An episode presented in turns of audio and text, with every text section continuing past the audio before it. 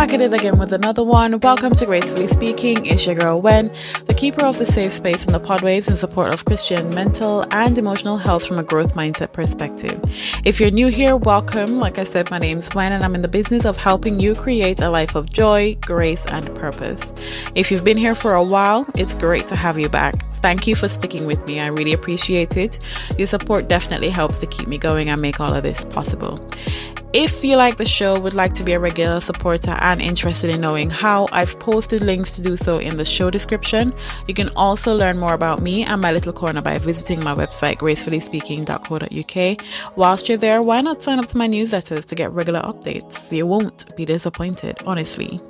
I really do hope you'll take the time to check it out. Now, let's get into it.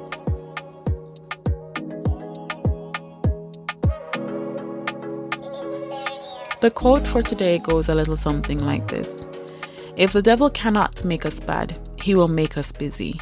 Let me say that again. If the devil cannot make us bad, he will make us busy.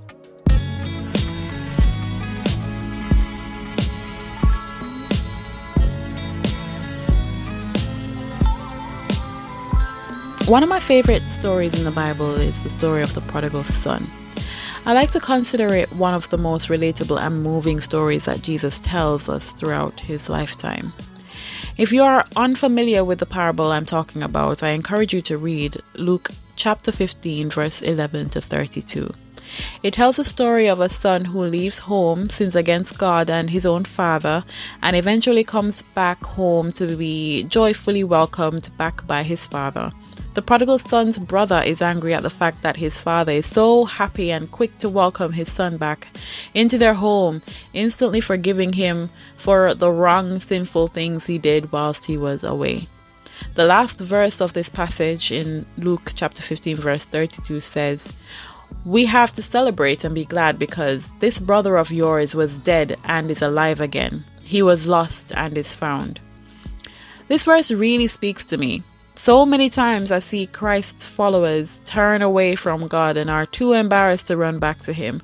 The devil puts thoughts and assumptions into our heads like, I'm too far gone, or God could never love me after the things I've done, or my sin is just too much, I can't deal with that right now, or I'll be laughed at in church if I go back, like people already know what I've done. These are all lies the devil likes to fill your head with, and the sad part is they're easy to fall for. These thoughts are convincing, influential, but most importantly, far from the truth.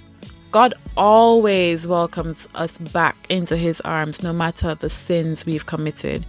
There are times in my own life I've felt the same way. I felt the need to hide my sin from God and push Him further and further away. But at the end of the day, this not only creates distance between God and myself, but causes me to fall more and more into my own worldly desires.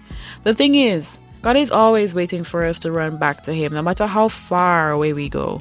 His unconditional love is constant and never goes away or runs out. 2 Corinthians chapter 5 verse 17 is a great reminder of our stance with God and it says, Therefore, if anyone is in Christ, they are a new creation. The old is gone and the new has come. How amazing is that? If you are in Christ, you are a new creation, regardless of the things you've done in your past. You can leave your old self behind and become an entirely new person with God along your side. I encourage you to run back to God. If you've fallen away, that's okay, hun. That's absolutely fine. God will always be there to welcome you home into his arms because that's where you reside. Sometimes all it takes is swallowing your pride and surrendering your past to him. After doing that, your life will never be the same. And that's it. All gracefully spoken. Thanks for tuning into this episode. Liked it and think it would be a word for someone else, why not share it with them? And stay connected. You can sign up to my newsletters. I highly recommend you do that to get the latest updates for new episodes when they go live. As for socials, you can find me on Instagram and Twitter at Gracefully Speaking.